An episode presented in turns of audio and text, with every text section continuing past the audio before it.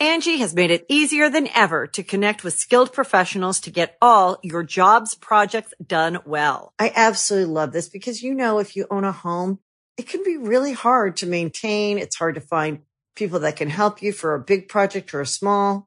Well, whether it's in everyday maintenance and repairs or making dream projects a reality, it can be hard just to know where to start. But now all you need to do is Angie that and find a skilled local pro who will deliver the quality and expertise you need.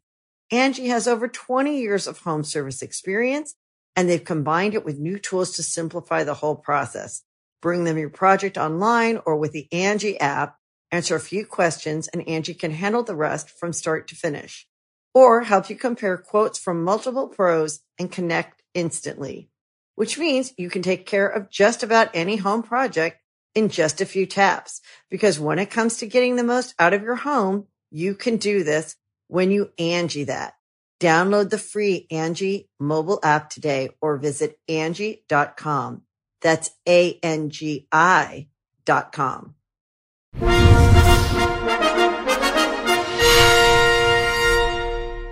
What's up, everybody? Welcome back to another round table. Today, we are talking about the Commander Legends episode that just came out. And of course, we are joined by the one and only Joe Johnson, returning to Game Knights, and brand new competitor, Rachel Weeks. Hi, everybody. Uh, of course, if you guys haven't seen the episode yet, stop watching this one because then you'll know what happened. Yeah, yeah. There's no way to do these shows without uh, some amount of spoilers. Actually, a lot of spoilers. Yep. Yeah. So it's exclusively spoilers. Literally all spoilers. It's the spoiler show.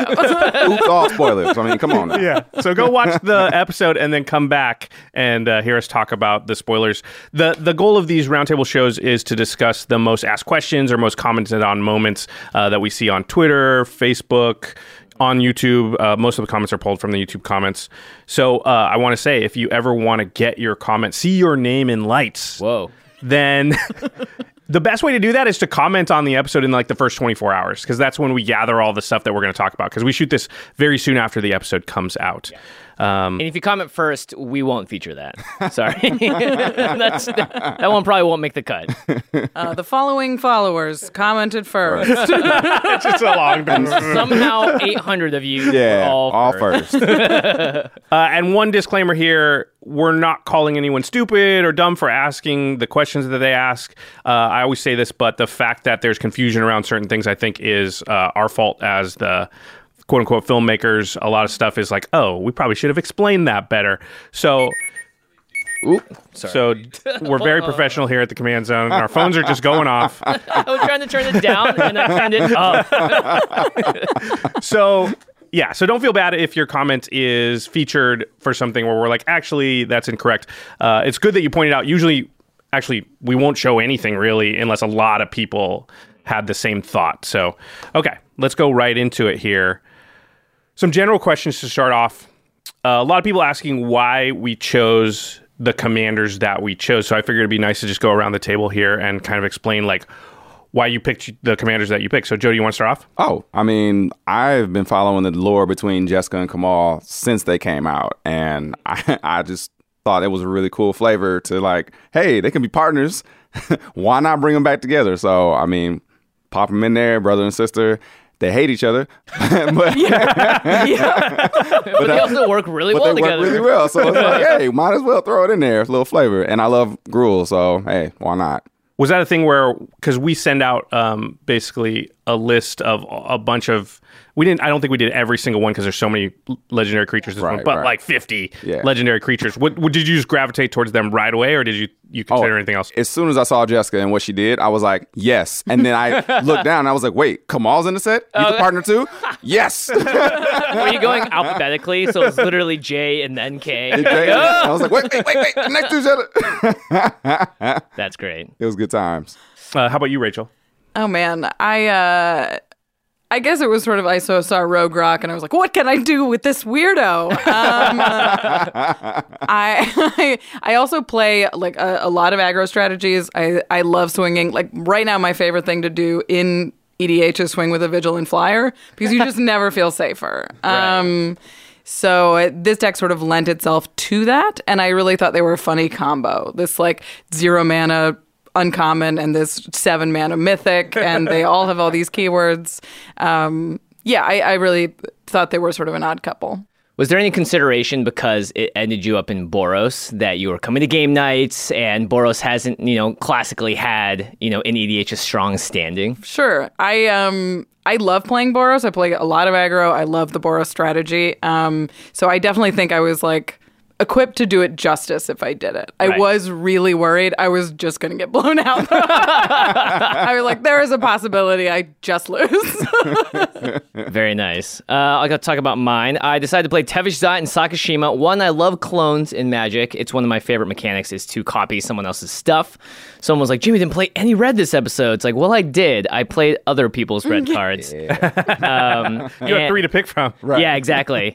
and I also really like the idea of resetting clones. And so Tevesh Szat being able to sacrifice Sakashima, which is something that I don't think you would normally do because it's your commander. But that to me was really cool. You get to draw an extra card and recast Sakashima later on. Uh, I didn't go so much into the mirror gallery aspect of the uh, Legends rule. Doesn't apply to permanents you control uh, because you can only clone, clone your own stuff. So I do have some legendary creatures in there that Sakashima can copy. But for the most part, it was about flickering, redoing clones, and having a nice flexible grip over the table. I saw Tago a long time ago because we helped playtest the set, and I just love the rocks. I don't know why. I was just like, I just want to throw rocks at people.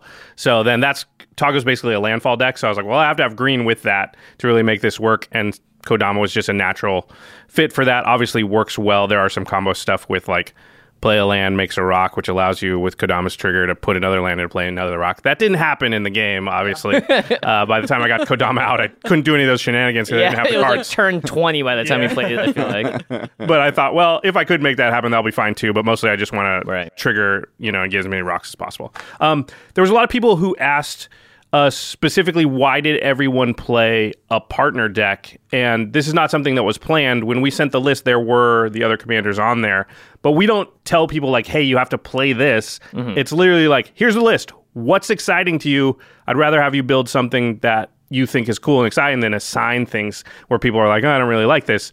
So that's kind of the answer to why everybody played partners. Everybody just naturally wanted to play a partner. Like, did you consider any of the solo commanders? Do you remember? Yes, it came down to uh, a couple of the partners, and I was looking at Zara, which is the Oh, the right. flying Steal from your uh, hand? pirate. Yeah. Yeah. Well, I really love that you can use all like the telepathy effects and the look at the top t- card of your deck deck cards. I think is are really fun.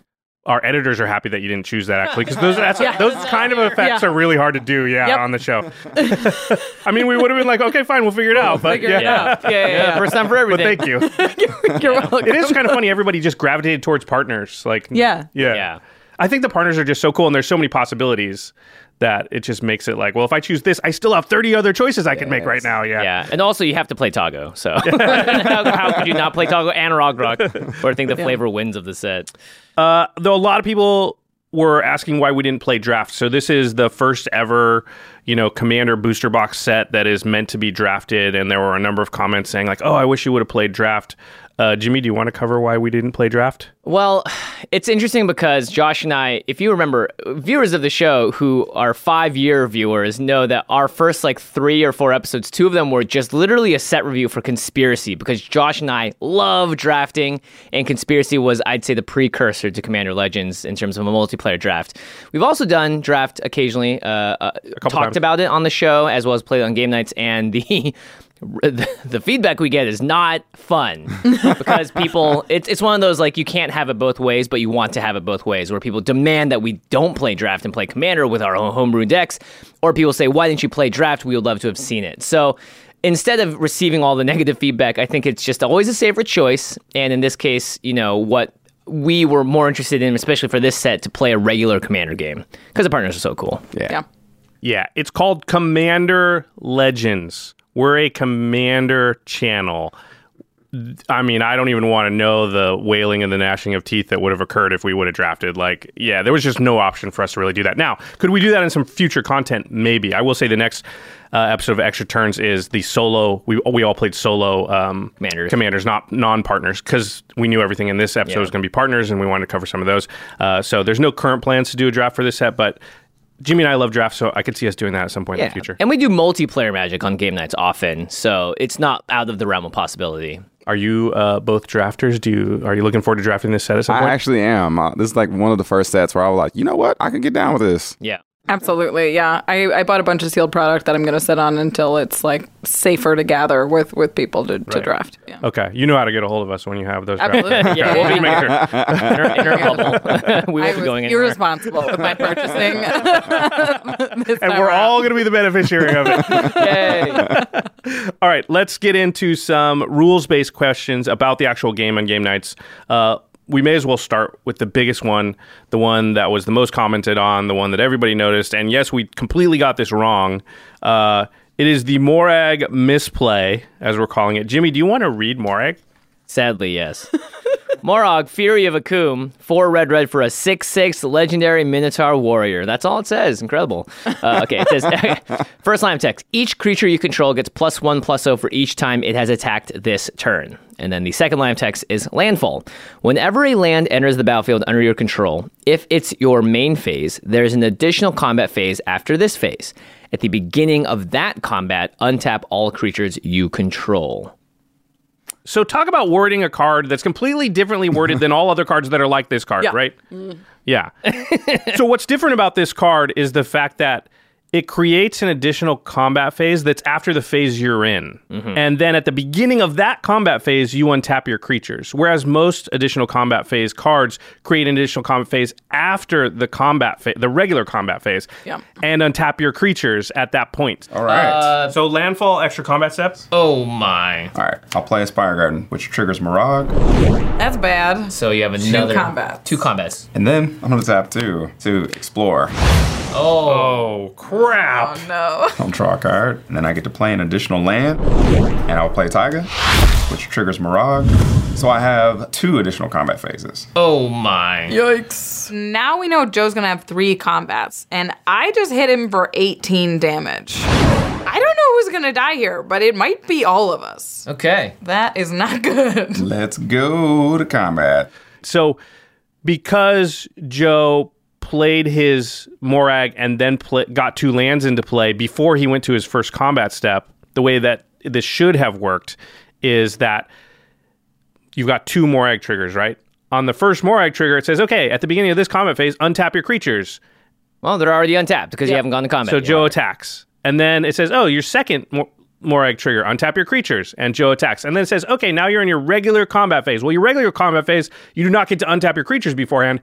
So shouldn't have gotten the third attack, basically. Yeah. Anybody who plays Arena evidently would know this because you may you probably ran into it by like screwing it up. We've all had a Moraug misplay. Yeah. I haven't played a lot of Arena evidently since Zendikar Rising came out. I think I've played against this card only a couple times, but the person must have just used it right or wrong, and I don't really remember because we assumed obviously Right. it worked in a certain way.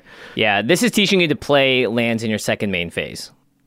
because that's when you're supposed to be getting the hard Moraug lesson. triggers. Yeah. Yeah. it's a hard lesson to learn. It's a little. I'm not sure why they templated this way when all the other cards that are like this aren't templated this way. Right. There must be some kind of reason. I'm, I'm not sure. Anyone I- have a theory? I think it's just so if you play lands in your second main phase, you benefit from it still. Is is my guess. right. Oh, so it um, doesn't force you to. It doesn't force, you to play, your lands in the incorrectly? in the Exactly. first first main phase. That's my guess. Clearly designed, I think, by tournament players who, yeah, th- you don't want a card that forces you to play what they would consider to be incorrectly, right? Right. Yeah. Yeah. Yeah. It's uh but it, it, it, it they also like really worried worded it around sort of the animist and all of these like attack triggers that put lands into play to keep it from going infinite. So I, I think that kind of got was like That makes part of it. I think that's the why the main yeah. phase um, thing got added. Oh, that's interesting. so yeah, it, Okay. they can't just do a straight landfall trigger. Ah. Okay, so let's talk about how big of a deal we think this mistake that we made was because Jimmy does die To a basically rock. to Exaxes. Yeah, Mm-hmm. yeah. So any additional life that Jimmy has maybe changes the outcome of the game. So now I'll go to my first combat. And the only logical play is swing at you, Jimmy, with my Radha. 4 3 first strike. Yeah. Okay, well, I'll block with my Solemn Simulacrum. And then before damage is dealt, I'm going to sack the Solemn with Yawgmoth. Pay one life, targeting your Bastion Protector. So it's going to get a minus one, minus one counter. And then I'm going to draw two cards from Yawgmoth as well as Solemn Dying. Nice. Then I will go to my second combat. I will swing at you, Jimmy, for five first strike. Oh, Moraug pumps it for each time it's attacked this turn. That's cool. Okay, I won't block this. I'll go to 26. And I'll get a third combat.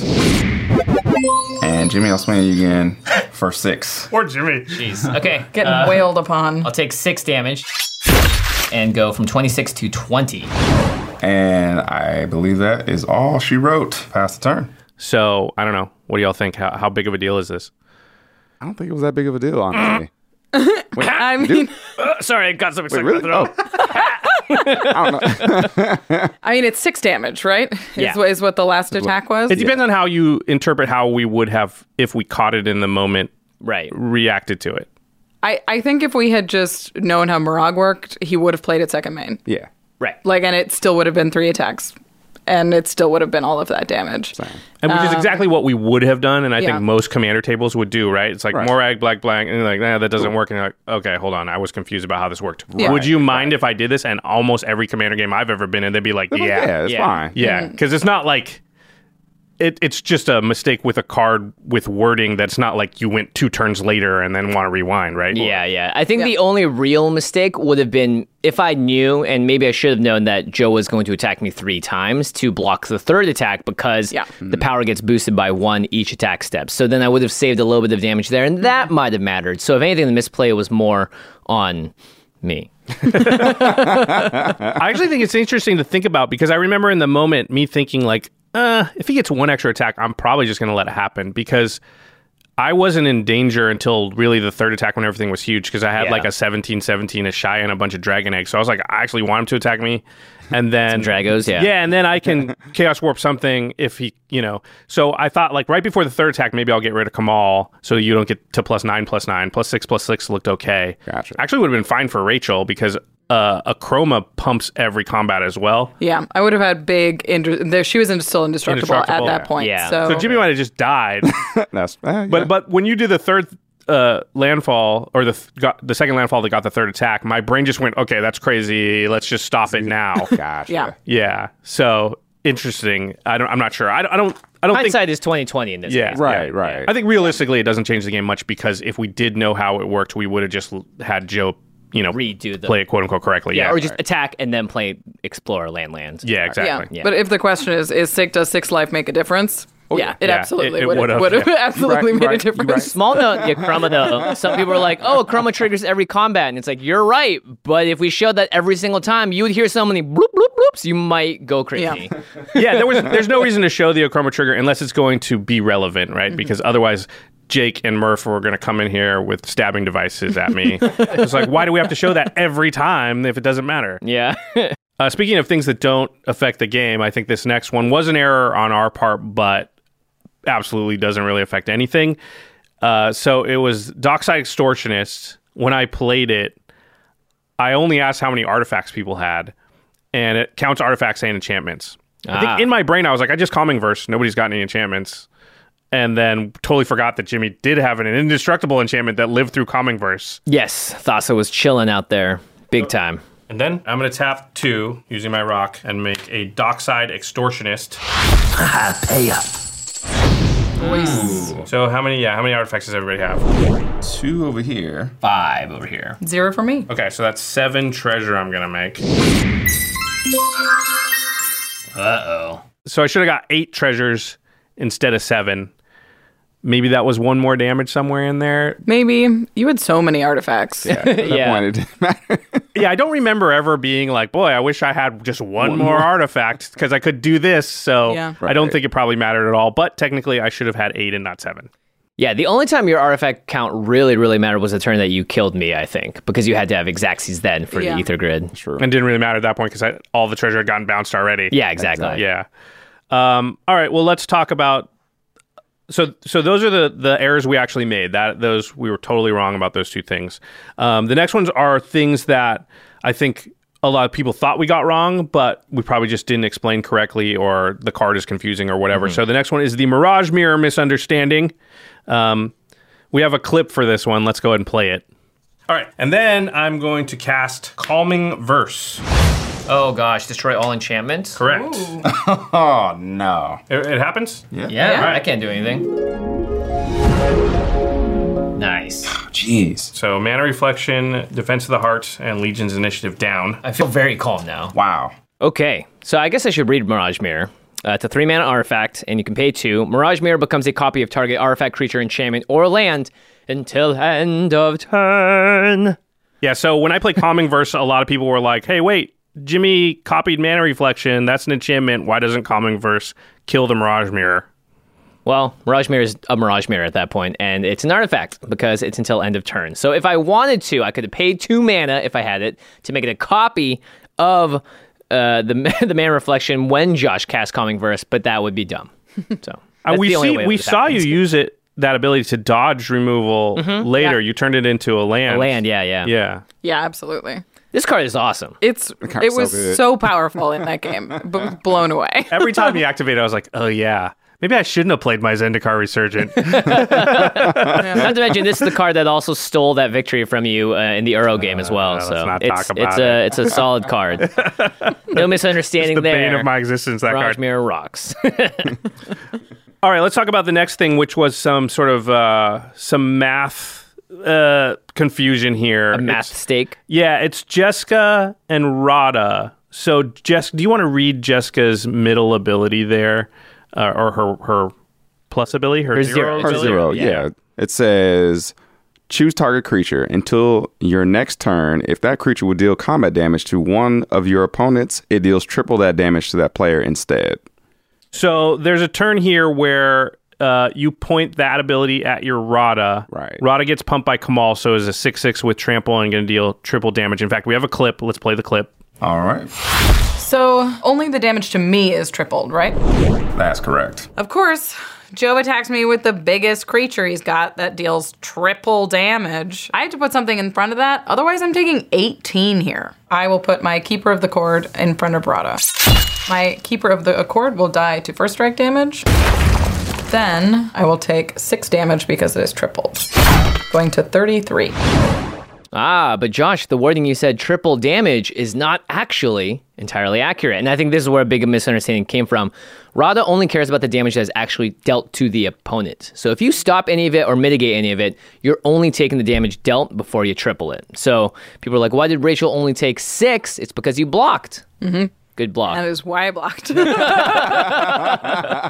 But a lot of people are thinking you should take 14 there. Right. So I took um he, he's one with the 6-6 trample. I blocked 4 of it. So 2 of the damage tramples over and that's the damage that gets tripled. So it's that's where the 6 comes from there.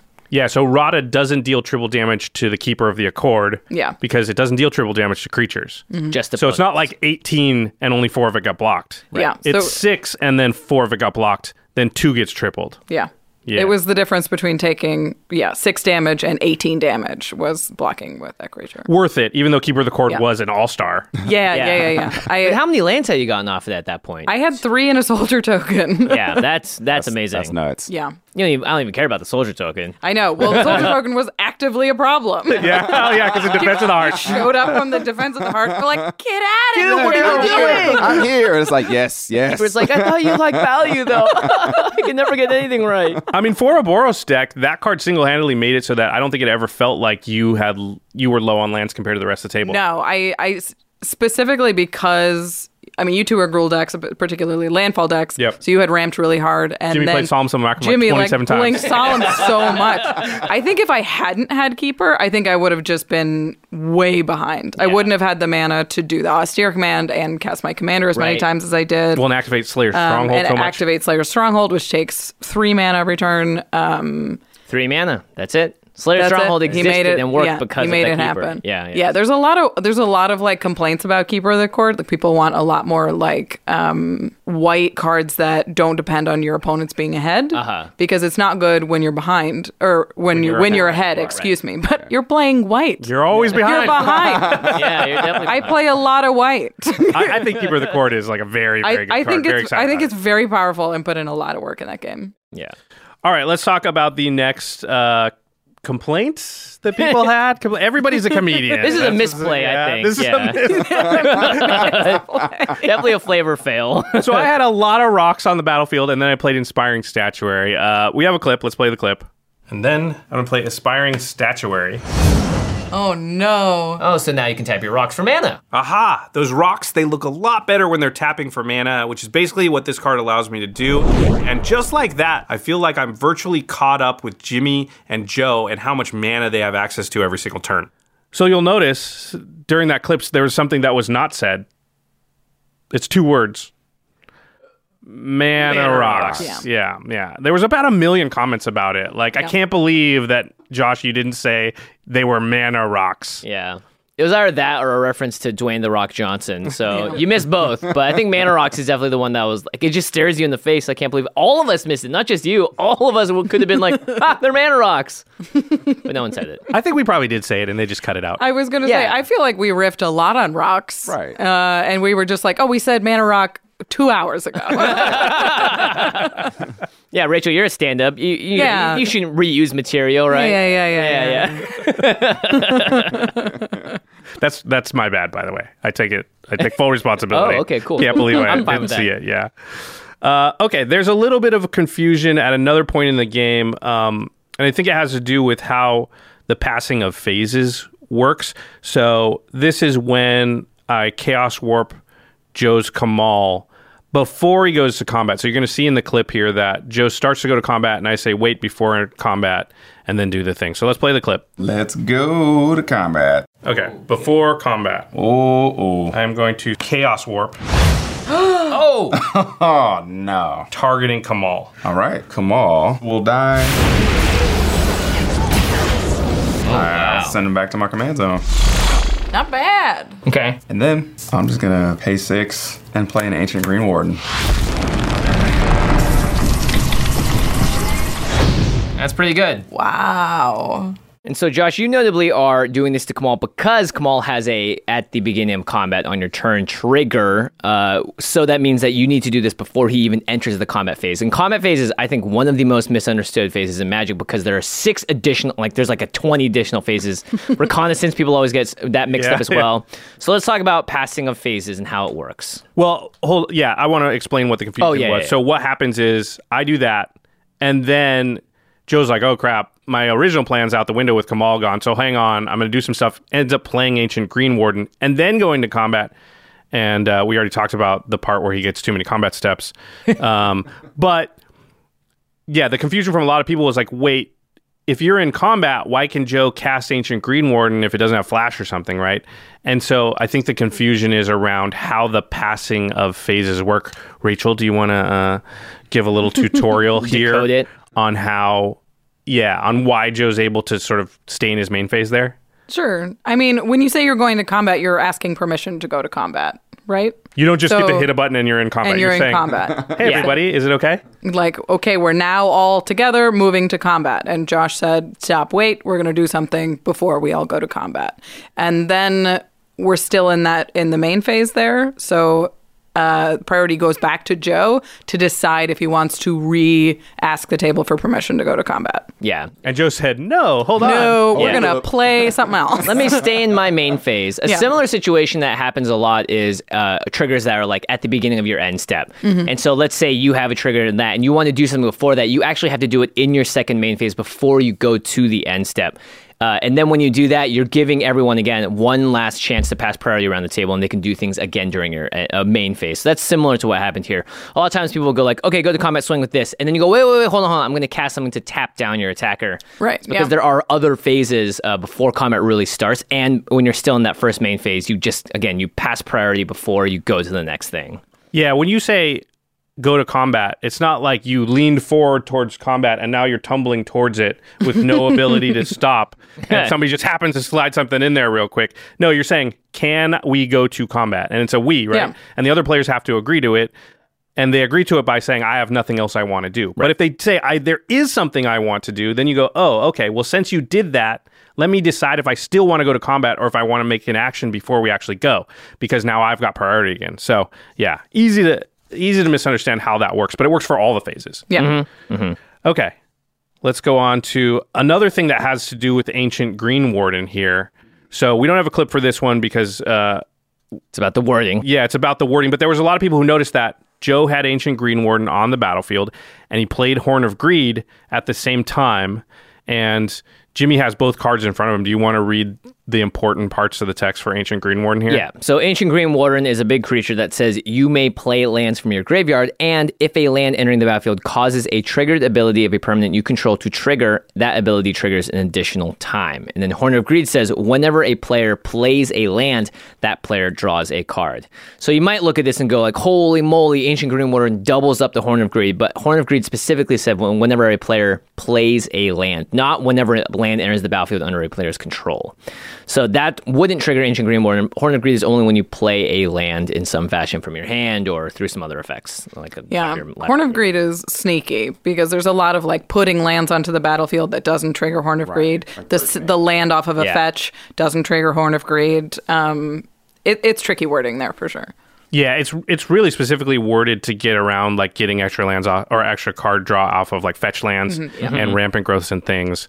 Uh, but it yeah, it just doesn't care about enter the battlefield. Like it just doesn't say that. And Ancient Gordon, Green Warden doesn't care about plays triggers. In fact, I checked this, uh, double checked it with Sheldon Menery, who is the highest level judge. Actually, not still a judge, but he was a level five at one point. Emeritus? That I know. Yeah. Um, yeah, and he described the Horn of Greed similar to what a cast trigger is versus an enter the battlefield trigger is. Yeah. But for lands. Yeah. Yeah. Absolutely. Yeah, if you did do that uh, incorrectly, you might say you were playing an ancient greed warden. Ew.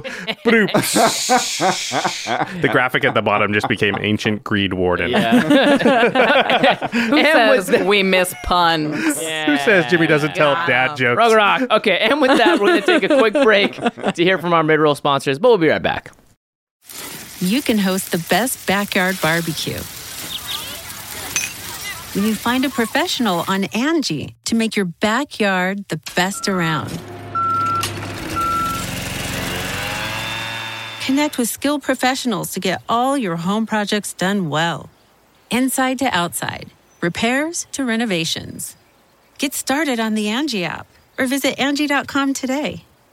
You can do this when you Angie that. Angie's list is now Angie, and we've heard a lot of theories about why. I thought it was an eco move. Fewer words, less paper.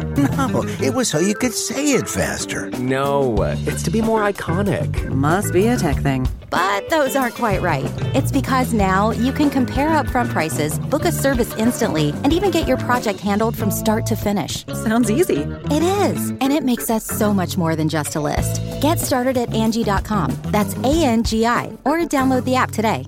Angie has made it easier than ever to connect with skilled professionals to get all your jobs projects done well. I absolutely love this because, you know, if you own a home, it can be really hard to maintain. It's hard to find people that can help you for a big project or a small. Well, whether it's in everyday maintenance and repairs or making dream projects a reality, it can be hard just to know where to start. But now all you need to do is Angie that and find a skilled local pro who will deliver the quality and expertise you need. Angie has over 20 years of home service experience and they've combined it with new tools to simplify the whole process. Bring them your project online or with the Angie app, answer a few questions and Angie can handle the rest from start to finish or help you compare quotes from multiple pros and connect instantly, which means you can take care of just about any home project in just a few taps. Because when it comes to getting the most out of your home, you can do this when you Angie that. Download the free Angie mobile app today or visit Angie.com. That's A-N-G-I dot com. All right, we're back. It's the Game Knights Roundtable discussing the Commander Legends episode. We've got Rachel and Joe with us. We've got some more uh, sort of confusing parts of the game that people had questions about. This was a big one. And it's one of those things where I think it makes you realize, like, oh, yeah, I've been playing Magic for a long time, and there's things I take for granted that are just not obvious to people. Uh, and understandably so. So I think we probably should have explained this in some way on the show, but all of us didn't even think about it until we started seeing the comments, and we're like, it totally makes sense that it's confusing. So uh, I use Ghirapur Aether Grid at one point in the game I tap a bajillion artifacts to kill Jimmy's Tevesh Szat. And you clearly just shouldn't have. That's what the comments were saying. Just shouldn't have done it. Yeah. Uh, let's play the clip here. And then using the Aether Grid, I'm going to tap six, seven, eight using Rocks and Treasures and deal four damage directly to Tevesh Szat. Come on. Right. So if we look at Ghirapur Aether Grid here, Rachel, do you want to read it for everyone out there? It says tap two untapped artifacts you control. Ghirapur, Ghirapur Aether Grid deals one damage to target creature or player. Ah. Well, that's the problem there at the end. It says target creature or player. What gives? Why can I target a planeswalker with it? Joe, you want to take this one? Well, yeah, the errata uh, from I guess back in the day cards that have been tar- uh, have said target creature or player have been errata to any target. So, like a lightning bolt back in the days used to say three damage to a creature or player. Now it's any target. Right. And that's because when planeswalkers first were invented, it didn't jive particularly well with the fact that a planeswalker card exists. So instead, the rule was if you're ever doing direct damage to a player, you may then redirect that damage to a planeswalker instead, which sort of added this interim weird step in the middle where you're like, I'm going to hit you, but actually, I'm going to redirect that damage to your planeswalker. Uh, and so they just clarified it and cleared it up. And I think this is actually a better thing for Magic in general. Instead, it just says any target. So Sure. much nicer. But confusing when you look at old cards. I think it's anything from Dom- Dominaria or before. Right. Yeah, because Planeswalker as a card type didn't exist for like the first 10 years of Magic. And so old cards like Lightning Bolt, Fireball didn't say Planeswalker on them, didn't know Planeswalkers would ever be a thing that existed. And so, in a mm-hmm. way, to make those interact how they wanted to with Planeswalkers as an additional way to be able to get at them, mm-hmm. they had to create the redirect rule. And then somewhere around Dominaria, they're like, that's stupid because it's really confusing. So Yeah. let's just errata those old cards, and new cards will now say any target. Yeah, because originally Planeswalkers were meant to sort of be another player at the table, Right. sort of like that was the idea, I think. And so you That's why you like, can attack them. Yeah, you're. Oh, Yeah. yeah. yeah, yeah, exactly. But now they're just a thing. They're just a yeah. Yeah. a Well, when you're a player, there you're like, I'm a planeswalker. Like Right, that's right. so. So if it should hit a player, it's hitting a planeswalker already. Is mm-hmm. I think the idea. yeah. So it should say just target creature or planeswalker, and we should know that players are Play- planeswalkers. players are planeswalkers. Yeah, Right, it's- right. yeah, that makes sense. Duh. Now it just says any target. Maybe next time we'll have to Any target errata, errata it on screen. so yeah, so technically, to be clear, I did not cheat there, but it doesn't make sense with what we're reading. I don't know how how we're exactly supposed to address that in the show because I don't think it would be right for us to just change the text on the Yeah. card uh, to say something it doesn't say. But at the same time, we probably just should have addressed it in the interview portion, or like just have me come on or somebody come on and be like, I like I know it says creature or player, but in the new rules, it's allowed to hit planeswalkers as well, and then. Yeah. And we reference like Oracle text or Gatherer is something that we'll link to you on Twitter or whatever someone asks about this. But you can always look online and the written text on Gatherer and a lot of like apps and stuff will have the new revised text. Whereas the card, I mean, if you look at like really old cards, like Sylvan Library is completely different than what it says oh now. so it's important that we all, I mean, when we do like set reviews, Josh and I always try to read the Gatherer or the Oracle version of it just so there's no confusion. Jimmy tries to do that. I always forget and just read the card. at the beginning, but not at the end of this and that. Uh, flip seven coins. Yeah. Okay. All right. All right. Okay. Uh, next up. Oh, Josh, we have a rock cri- question. Yes. So a lot of people were wondering. Actually, let's let's play the clip uh, first because there are a couple of rocks that get thrown in this episode, and I love the animation. I love everything about it. I hate everything about it. Well, let's let's see where the confusion stems from. I'm going to tap one, two, three, four, five, and one of the treasures uh, using Ghirapur Aether Grid to do three damage to you, Jimmy. Okay, I'll go to fifteen. And then I'm going to tap four, sacrifice two treasures or two more mana, so six total. And I'm going to throw all the rocks at you. How much is that? 12 damage. Oh my gosh. Wow. okay, then I go to three.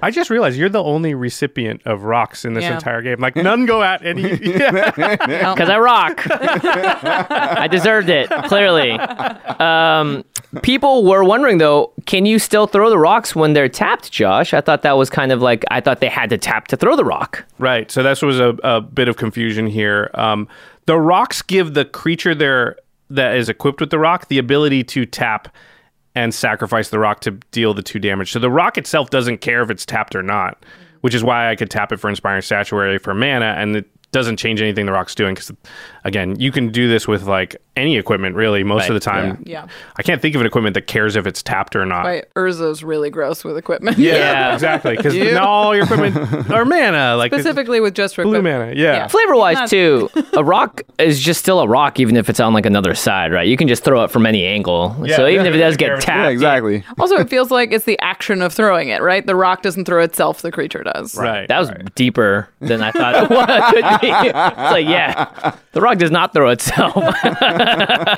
the moral of the story is if you can get value from tapping your equipment and you have enough Oh, equipment in a deck yeah, you can do it yeah yeah, yeah, yeah, do it. totally. Okay, this one was surprising to me. A lot of people had Mm-hmm. a bunch of confusion surrounding uh, Zendikar Resurgent and a moment in the game where you, well, where Solemn Simulacrum comes back for like the 50th time. um, well, let's play the clip. Let's play the clip.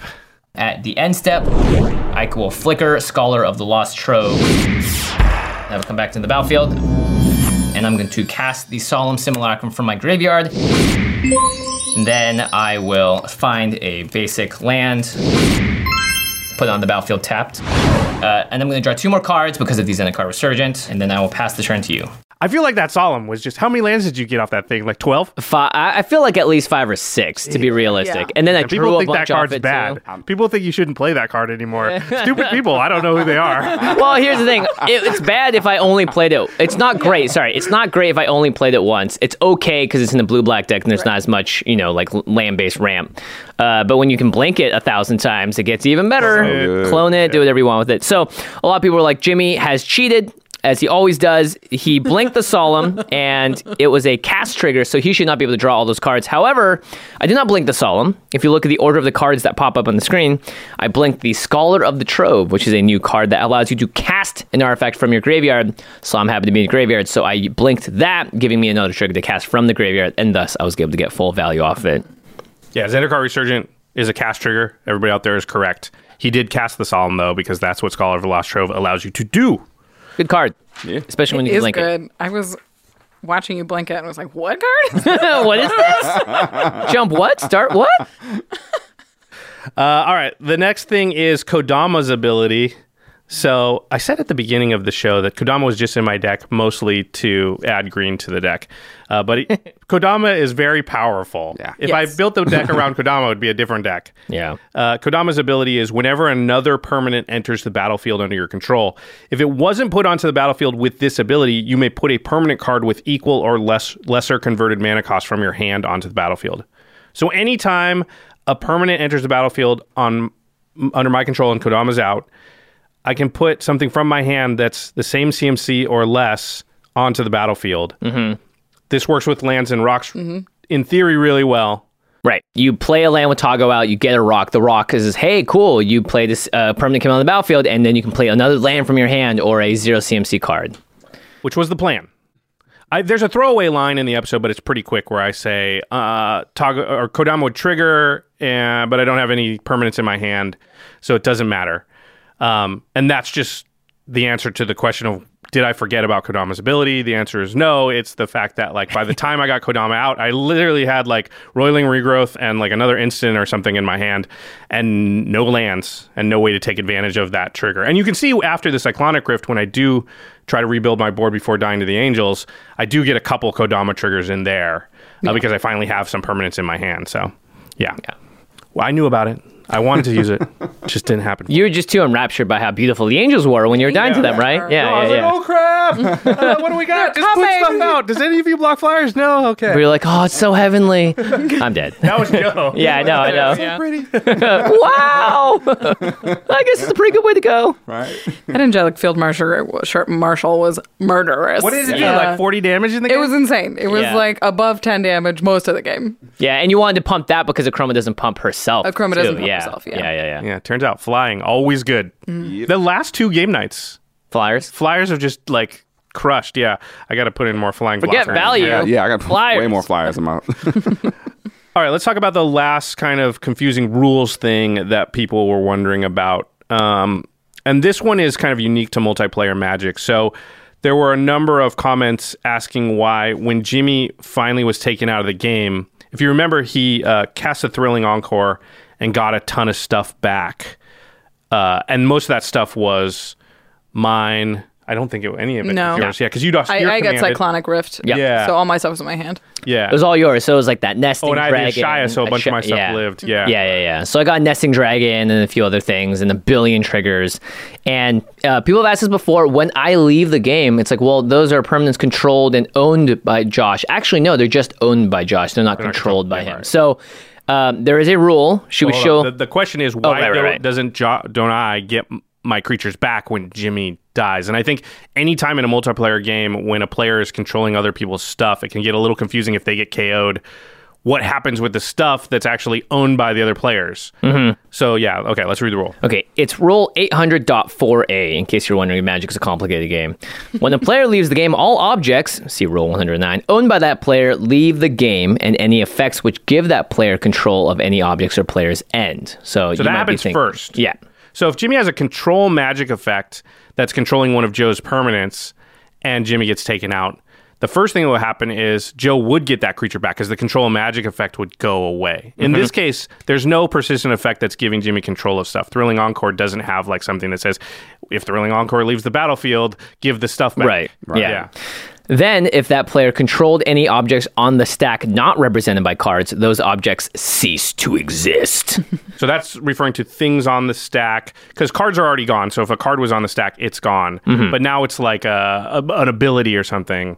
Let's say he had like a I don't know a Tim or something, right? And he Uh-huh. timmed, and then in response, somebody killed you. Your Tim trigger won't still happen. Yeah. You die. Everything of yours is off the stack. Okay, and then if there are any objects still controlled by that player, those objects are exiled. This is not a state based action, it happens as soon as the player leaves the game.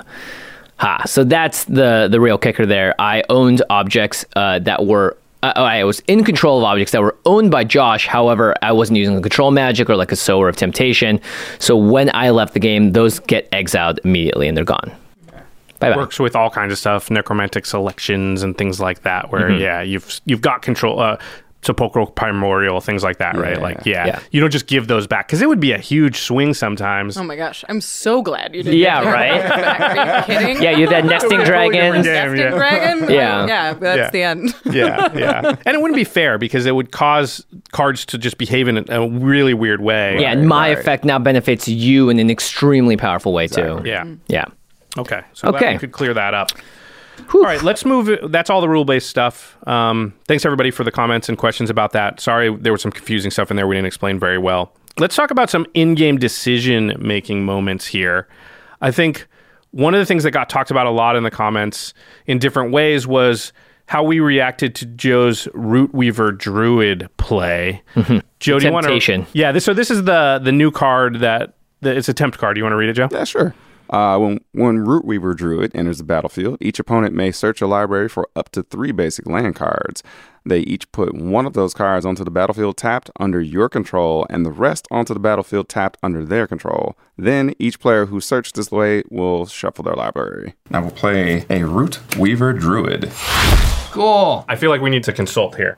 We'd all get two, and he'd get one. So that's like six lands against three. So that's we not get that bad. oh, okay. So he'll get three. We all get We two. all get two into Okay. play. And we can all agree, I think, we can use our extra mana to keep him in check if he starts going crazy. Yeah, So we're all going to take all three? It's a maze. so we- feeling tempted. Yeah. I am tempted. I will go find three basics. I found three islands. Joe, you're gonna get one of them, and I'll get two. I found two plains and a mountain. Joe, you're gonna get a plains. and I found two forests and a mountain. And Joe, you can have one of the forests, and I'll get the other two. This game just got supercharged. Here we go. That's a cool little card. Yeah, I like it. Uh, so technically, we're getting more mana than Joe. But Joe also gets a bunch of lands off of a three mana Root Weaver Druid onto the battlefield under his control. It's three mana. Yeah. Three. yeah. Yeah. It's a tricky decision because if nobody takes it, it's a terrible card. That that It's just a three mana now two one. three mana two one. Yeah. and it, like it doesn't it doesn't feel very good. Um, but also Joe is so far ahead on lands at this point anyway that I Mm-hmm. think we were just kind of scrambling to catch up. Yeah, also, if only one player takes it, let's say I'm the only in one that does, I get two lands, Joe gets one. That's not great either for you two. Mm. So we're in this weird position where we all like look at each other and go like, should we all take it at the same time because that's the best way for us all to get value? Should none of us take it? And then Joe just has to sadly play a two one for three mana. Ugh. I mean, it's interesting because let's say Joe wasn't so far ahead in the game. Uh, Do we react differently? If he had a bunch of landfall triggers, I think was the only thing that I was basing my thing around. Yeah. If he had like a ton of like Scute Swarms or anything else that cared about landfall, and he played this, I'd be like, whoa, maybe Then we're not. definitely Yeah. not doing it, yeah, right? you have, Yeah. if you have Moraug, nobody's yeah. Yeah. Yeah, yeah, yeah, yeah. But what if you know we all just generally have like five mana available to us and it's about the same? Do you think we still do it? I think it depends on if you benefit from the game accelerating that fast. Um, so, like as a Boros player, I, I do pretty well when the game when we're going quickly. The problem is giving a lot of value to other players can can put me behind. So I think because it's even, I I was fine with it, and I'm okay with like you know the game moving faster. I mean, obviously, Joe, when you play the card, you're hoping everybody does it, right? Right, of course. Yeah. I, I want to get that extra ramp in because I can Yeah. play more spells. And your deck's built around just like taking advantage of having a lot of lands, which we learned later when Yeah. he plays mana Mana reflection. reflection, Like yeah. Oh, next Oh, turn yeah. with mana We've reflection. that. Oh, that's why. Huh. Yeah. it felt bad after that. I think like the correct decision is nobody takes it. Yeah. If you're Yeah. like the cor- the correct one, but it's also fun to have more lands. I will say it probably turned the dial up on the game in a fun way. Yeah, that ended up being one of the reasons, like low key, one of the reasons that this was a really exciting game where everybody had a chance at one point to really explode and be on the precipice of winning. I think that was probably a, a lot because of the Root Weaver Druid. Yeah. Uh, just giving everybody the chance to be in it. Like nobody felt. It, this was a, one of the games where like not a single player felt like they didn't have the resources to be able to take the game. Right. yeah. Yeah. Yeah, well, most normal games of Commander, there's at least one player who's just like, Right. eh, they just have six mana when everybody's got twelve. You know, it's they are not a real threat to just explode and kill and take the game, right? Yeah. Exactly. Yeah. Yeah, I think Root Weaver Druid, if only one player takes it, it's bad. If two players take it, then you are in a better position because at least you're getting two lands for three mana, Yeah. which is like on its face, nah, not so bad. But, then if one the- land for but three then is the bad. player who didn't take it take it feels bad. Real bad, yeah. Um, I think too, like when this card comes out, you should definitely talk to everybody at the table because Mm-hmm. it would be very easy if no one spoke for me to really screw everybody else over by taking the lands when you two didn't. Uh-huh. Mm-hmm. You know, so you really want to make sure because of the way that you're going to have to choose it, right? Because you Right. do you have to choose it in player order. Probably. Yeah, I'm assuming it goes around the table. cards. So yeah, just make sure you, you talk with your uh, with your fellow pod mates. Yeah, I- I'd say this card is great. I think in especially like slightly less powered groups too, Yeah, for just sure, yeah. because it's you know, yeah. Will lead to fun games. yeah. And if you're a Boros player, you're almost always Oh gonna yeah. say yes. I was happy to say it. yeah, All right, let's talk about the moment, the big moment. One rock to rule them all. Uh, so Jimmy goes to Ultimate Tevesh Szat, and well, And probably the worst turn of my life. So let's take a look. okay, I'm gonna tap Cabal Coffers for four black mana, and then I'm gonna tap. I'm just gonna float all the mana now. So I'll tap the rest of my swamp. So that's gonna be ten total black mana. I'm going to use Yawgmoth five times. And discard five cards to proliferate five times onto Tevesh Szat, Doom of Fools. Oh no. That's bad. So Tevesh Szat is gonna go to ten loyalty. Yep. uh, in response, I'm going to throw a rock at Tevesh No, Szat. Josh, my plans. Josh, I was gonna steal everything. The most The rock! Rock! No! A rock! It all came apart because of one rock. I just like how Tevesh is like phenomenal cosmic power. I am unstoppable. And then Toggo just comes along and he's like, er, rock. Ow, that really hurt. I guess I won't take over the world now. that was uh, five cards discarded. Yeah. Well, not only that, but I also was like And also going mana. way ahead of myself by being like, I'm going to copy Moraug. I'm going to do some other. I'm going to play a Wayfarer's Bauble. I'm going to get all these extra triggers. I'm going to waste my mana before doing the riskiest part of my turn. I'm not even going to look around the table. I, You were so excited. I, I, I was. I was so excited. Uh, Well, I remember f- it's it's not in the episode because it took a while, but Jimmy is just like goes to his turn and he just goes in the tank. He's like, okay, Did, and he's like counting one, two, three. He's like, uh, oh, I'm just gonna do it. You know, Yeah. he just has one of those. We're just like, do what? and he goes, copy Moraug, and we're like, oh, What? Yeah. that's like step one. I remember Rachel and I looked at each other like, that doesn't seem very good for you. but he's like so confident Yeah. and so excited that we were like, uh oh, it's gonna be bad, whatever it is. Right. Yeah. I should have done it in opposite order. I may have had enough mana to not have to pl- copy more. I may have had two more swamps or something to, to reproliferate to get Right, back up there uh, or something to get to the 10. But I think in general, I should have just not done it. No, you had to go for it. I should have just looked at your table and been like, there's a rock there. Or been like, hey, Josh, if you don't throw a rock at me, can I do this? Or something, right? Like, And, and then he would have been like, no. No, I'm definitely throwing a rock. I might let you do, but take all the commanders. right. yeah, you know. Specifically, take all of these commanders. Yeah, Like yeah. Kamahl, Jeska, Akroma alone. Alone, is a yeah. problem. Plus Kodama. Yeah. Uh, not to mention, too, when Tevesh Szat minus 10s, he goes to the command zone and then he'll bring himself back out. So you can Ew. reuse him that Yeah. turn. So it's nuts. Oh yeah, because the trigger's on the Yep. stack, and he's oh my He's gosh. gone. Yeah. Yeah. Because Yikes. he's paid for And it. you use him again. Oh my lord. Yeah, I can sacrifice a commander, right? It's in gonna that be point. even worse than I thought. Yeah. Oh man. Yeah. Uh, another thing I didn't realize is that I don't have a haste enabler, so I don't know why I was going so crazy with all that stuff too. I could have attacked with the Moraug, uh, Mirage Mirror, and then I Right. think one other creature, but that still would have been a lot of damage. I think that was enough especially with, Kamahl. yeah. So with Kamahl, even Well, with Kamahl and with Je- with uh, Chroma. And Uh, Jeska. Chroma would have would have Yeah. buffed, and yeah, so you could have killed one person for sure. Definitely the person that threw a rock at me. Yeah. I mean, if that's all happening, I haven't thrown the rock, right? Yeah. Yeah, it's true. It's true. yeah, that was a bummer. Let's be honest. I would definitely have been dying in that case, no matter what else. Was Yeah. Going on. I think I think we did the calculations, and you could have taken out two players for sure. Wow. Yeah. Again, Jeska, Kamahl, Moraug, extra Multiple combats. combats, yeah, yeah. everything. I mean, obviously, if we played Buff is Moraug solid correctly. Right. yeah. if we played Moraug correctly, because Yes. this was another instance where it didn't end up mattering because you couldn't attack where we played the lands before. Yeah. Yeah. Okay. Cool. Good No, job. it- you know what? I'm glad you didn't though, because it ended up being like the one of the oh, funnier moments Yeah, in game night's history. Like, well, I just like it. The entire kingdom was toppled by uh, a one pebble. Yeah, one rock.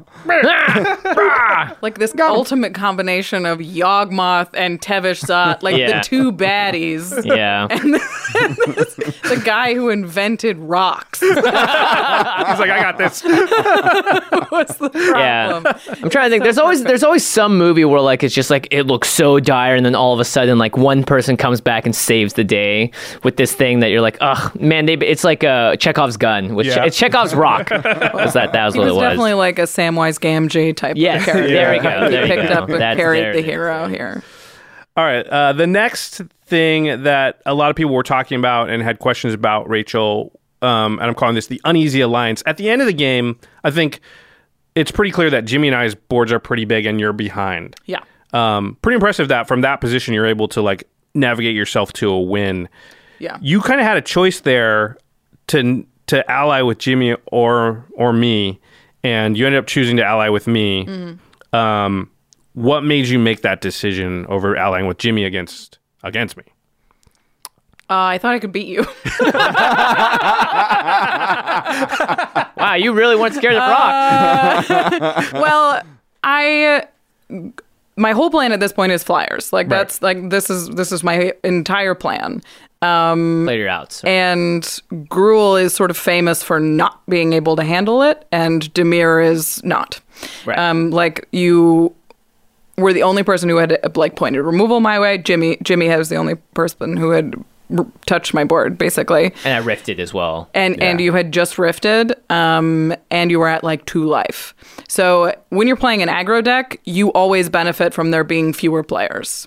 Just period. Um, so when I'm playing when when I'm playing Boros, I specifically just want to take out whoever's behind, which it doesn't always feel good, but also like m- narrows the chances that you get cyclonic rifted. Yeah, I guess the other option is like had Josh and I been like, hold up, let's team up together. I'm at two life, right? You have it's one of those situations where it's like I can throw a rock at you at any time to end you. So do you want to work with me? Right. So that could have happened too, and that would have been bad. that was it was sort of at this point where I I think Josh and I were like, okay, if Jimmy untaps, we lose.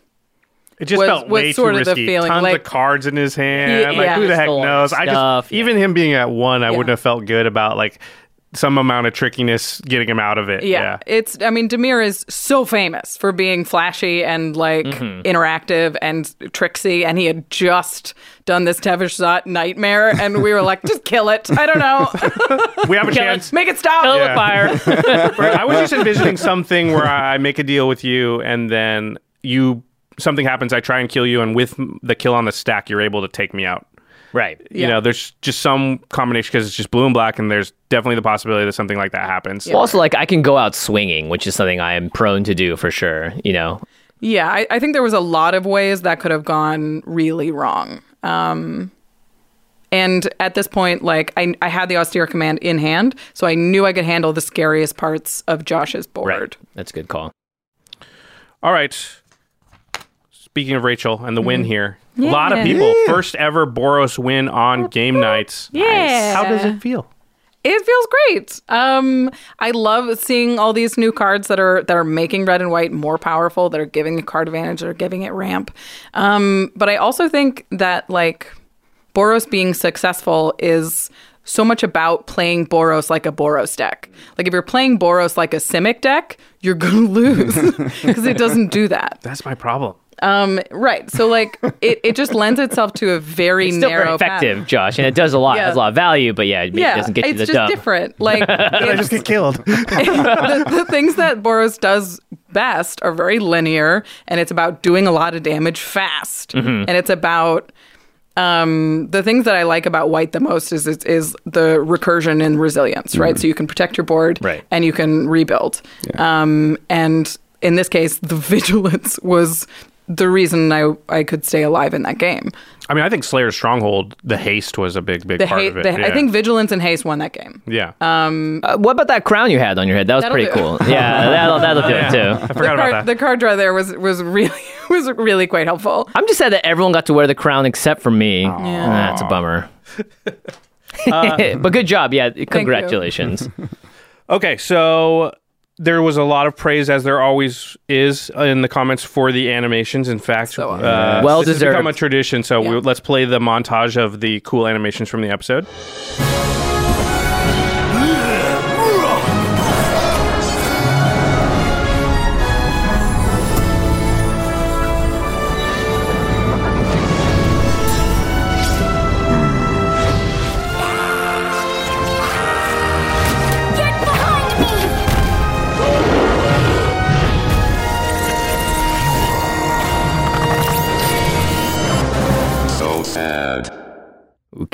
What? I want to hear what everyone's favorites was. man. uh, mine's. I definitely know what mine was. I actually screamed at my computer screen when it came up when it happened. I was just like, "Oh, ah, ah, whoa!" Uh, that was about my reaction. It was, wanna say what it was? mana reflection. Yeah. oh my gosh, yes. Mana Reflection was unbelievable. I was just like, now we're because normally it's like we're taking the pre-existing art inside the car, we're doing some stuff with it. Maybe we'll add some effects on top. But this was like, no, this is a custom-built animation from the ground up that looks like it's out of like a, 70s fever dream. And Kaleidoscope. Was so yeah, cool. kaleidoscope, and, and there's great. bits of it that are from the card. It's Yeah, like, man, right. yeah, that was very incredible. Yeah, that was super cool. I mean, yeah, I remember Jake and Sam and I were like looking at the card and we're like, this is one of the most important cards in the game. And we like to animate like big splashy cards, important cards. And we're just like, what do we do with this though? Because there's not a monster to roar or like Yeah. smash something. It's just sort of two people looking at each other. Yeah. Yeah. The reflection. And Sam knocked it out of the park as usual. yeah, it's Yep. great. It was super cool. Do you guys have a favorite anim- animation? Yes. Besides that one, that Beast Whisperer commercial was man knocked it out the park. I was like, this. I played. I played it back like three times. I was like, this is awesome. Oh, amazing. the animation was just Josh's mouth this time. It's beast fuel. Use it. Ah! so funny. I gosh, uh, I watched just the trailer to the thing just over and over and over again with everybody's commanders. But I think like out of out of the commanders, my favorite was Tevesh Szat. Oh, nice. He's like haunting. He was Yeah. very spooky. Yeah, Um, compared to how silly some like rock it's like I know. I loved Urgrok though. which was by the way Patrick's voice. I didn't know that Patrick's one of our new editors here that's helping with the SFX. Yeah, he's the perfect. the VFX Nice. assistant. Yeah. I had no idea. it's such a perfect little yell. Ta- he was Toggo too. Oh, nice. So evidently he's good with like the goblin type creatures. Yeah. That's yeah. so good. Patrick's just a goblin. Yeah. uh, a lot of people love Sad Robot or Yeah. Sol- It was Solemn so Somewhere. Yep. comes- I'm Yeah. bad. yeah, we had the whole animation done, and it was pretty late in the process that we said he should say, "I'm sad, so sad, so sad." So yeah, sad. and I think I think Jake came up with the idea that it should sound like Jake's over here. Jake, what did you use for the the robot sound? I looked up speech generator. Ah, speech generator. Because we were originally going to do a voice thing like we do for most of the other characters, and then it was like, oh no, but if it sounds like a robot, it's going to be way funnier. So Yeah. yeah. so sad. Uh, a lot of praise for the editing. Speaking of Jake, who's right off camera there, Jake and Murph did a great job editing this episode. A lot of cool story points. This is a tough one to edit because everybody. so much stuff happened. In this yeah, everybody episode, had yeah. their moments. So building all the moments right so that everything has like the proper, uh, you know, gravitas. yeah, Yeah. the proper beats. So great job to Jake and Murph. Um, speaking of the ads, a lot of praise for the ads. The G Fuel ad with Beast Whisperer got a lot of comments, and I want to say that we have a new person on staff here that's uh, helping us to write a bunch of the ads. It's Jordan Pridgeon. So yeah, and Sean Tabaris is still helping us, but Jordan's kind of our in-house person who's doing uh, did the. What was it? Night games. Night if you saw our yeah. last uh, uh, episode of the Command Zone, we did a little parody of game nights called Night Games. I won. Finally, I won. he won by sleeping. Yeah, uh, Jordan's great though. He actually uh, DMs a, uh, a a Ravnica themed Dungeons and Dragons game that I was played with Ashlyn a long time ago as well. So he's very well versed in the magic world, which makes him very well fit to make very cool inside magic jokes, which is great. And then a lot of praise for our guests, Rachel and Joe. Thank you so much for coming on. You know, we didn't mention this earlier, and we sort of we had some footage where it was kind of mentioned, but it never actually made it into the episode. But you two are actually you know each other in real life. You play the same LGS. Yeah, we yeah, play we do. play a lot. So Joe playing Gruul was not a surprise. Did that change how the how you guys played against each other in this game at all? Because you did say some stuff. I don't think it made it into the edit of just like, uh oh, hey, hey, no, this is real. This is a problem. Yeah, I said. I mean, you you just played an ancient tomb, and there's a footage of, of me going, "Oh no, oh no!" I'm, I'm sure I said "yikes" or something in, in the beginning, but it was so bad immediately because I know what he can do with with a, a lot right, of mana. So right, right, right. um, yeah, I think I was definitely like, look, I I know what a, a deck that that Joe builds can do, and people were definitely in the comments being like, feels like you killed Joe too early, and I was Oh, like, no. no, Oh no, this is we we've been on this road before. We if I can take Joe Johnson out of a game, I'm gonna do it. Um, You also almost just won. Like, Yeah. two seconds Yeah, ago. yeah, yeah, like, yeah. The Chaos Warp saved us for a turn, but it was a turn. He still had Moraug on Yeah. the board, and he was doubling landfall abilities. Like, Watch out, it was, yeah, we couldn't let him untap. How Yeah. long have you guys known each other?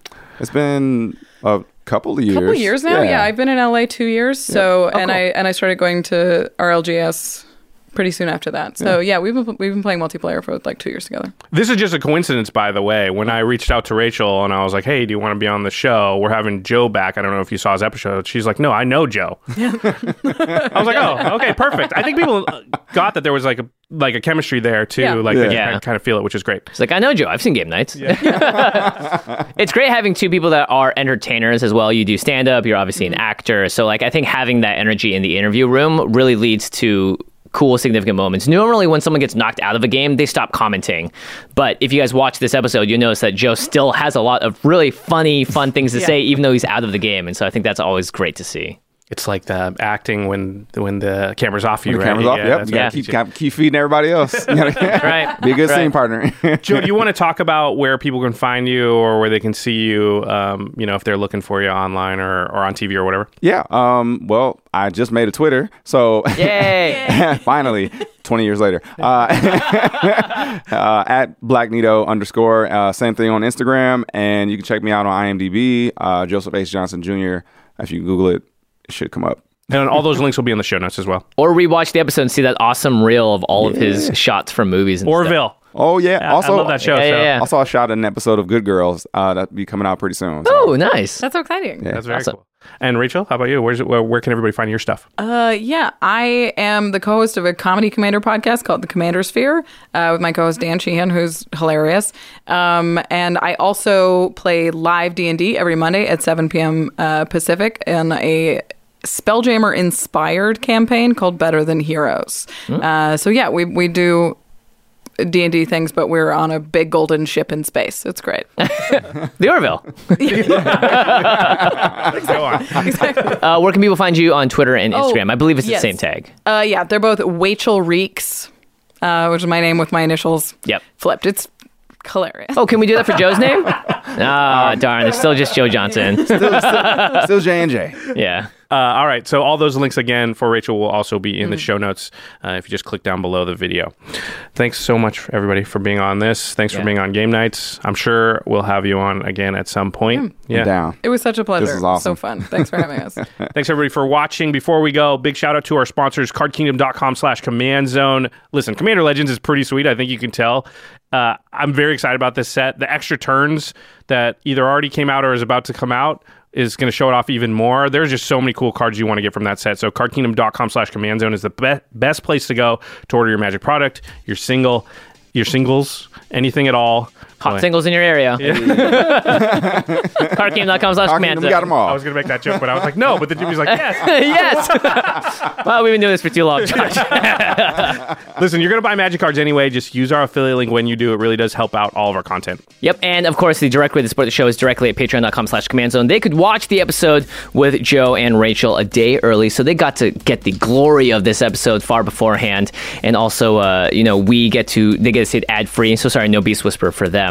but they also get to see extra turns a day early, so maybe you are actually seeing it before everyone else. And of course, we're on Discord. You can talk to Josh and I on there as well. All right, everybody. All right. Thanks again for coming in, and uh, thanks, Thanks, for watching. Amos. Yes. See you next time. Later. Peace.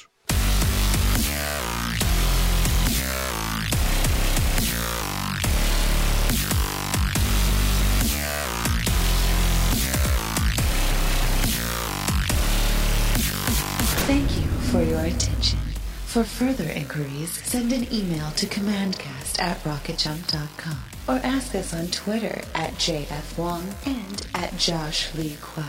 See you later, alligator. Greetings, humans. Angi has made it easier than ever to connect with skilled professionals to get all your jobs projects done well. I absolutely love this because, you know, if you own a home, it can be really hard to maintain. It's hard to find people that can help you for a big project or a small.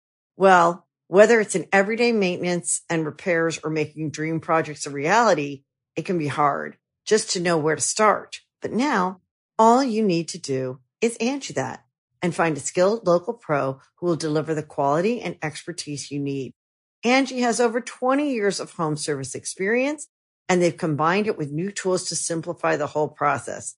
Bring them your project online or with the Angi app, answer a few questions and Angi can handle the rest from start to finish or help you compare quotes from multiple pros and connect instantly, which means you can take care of just about any home project in just a few taps.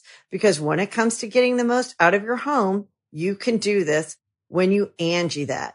Download the free Angi mobile app today or visit Angi.com. That's A-N-G-I dot com. you can host the best backyard barbecue.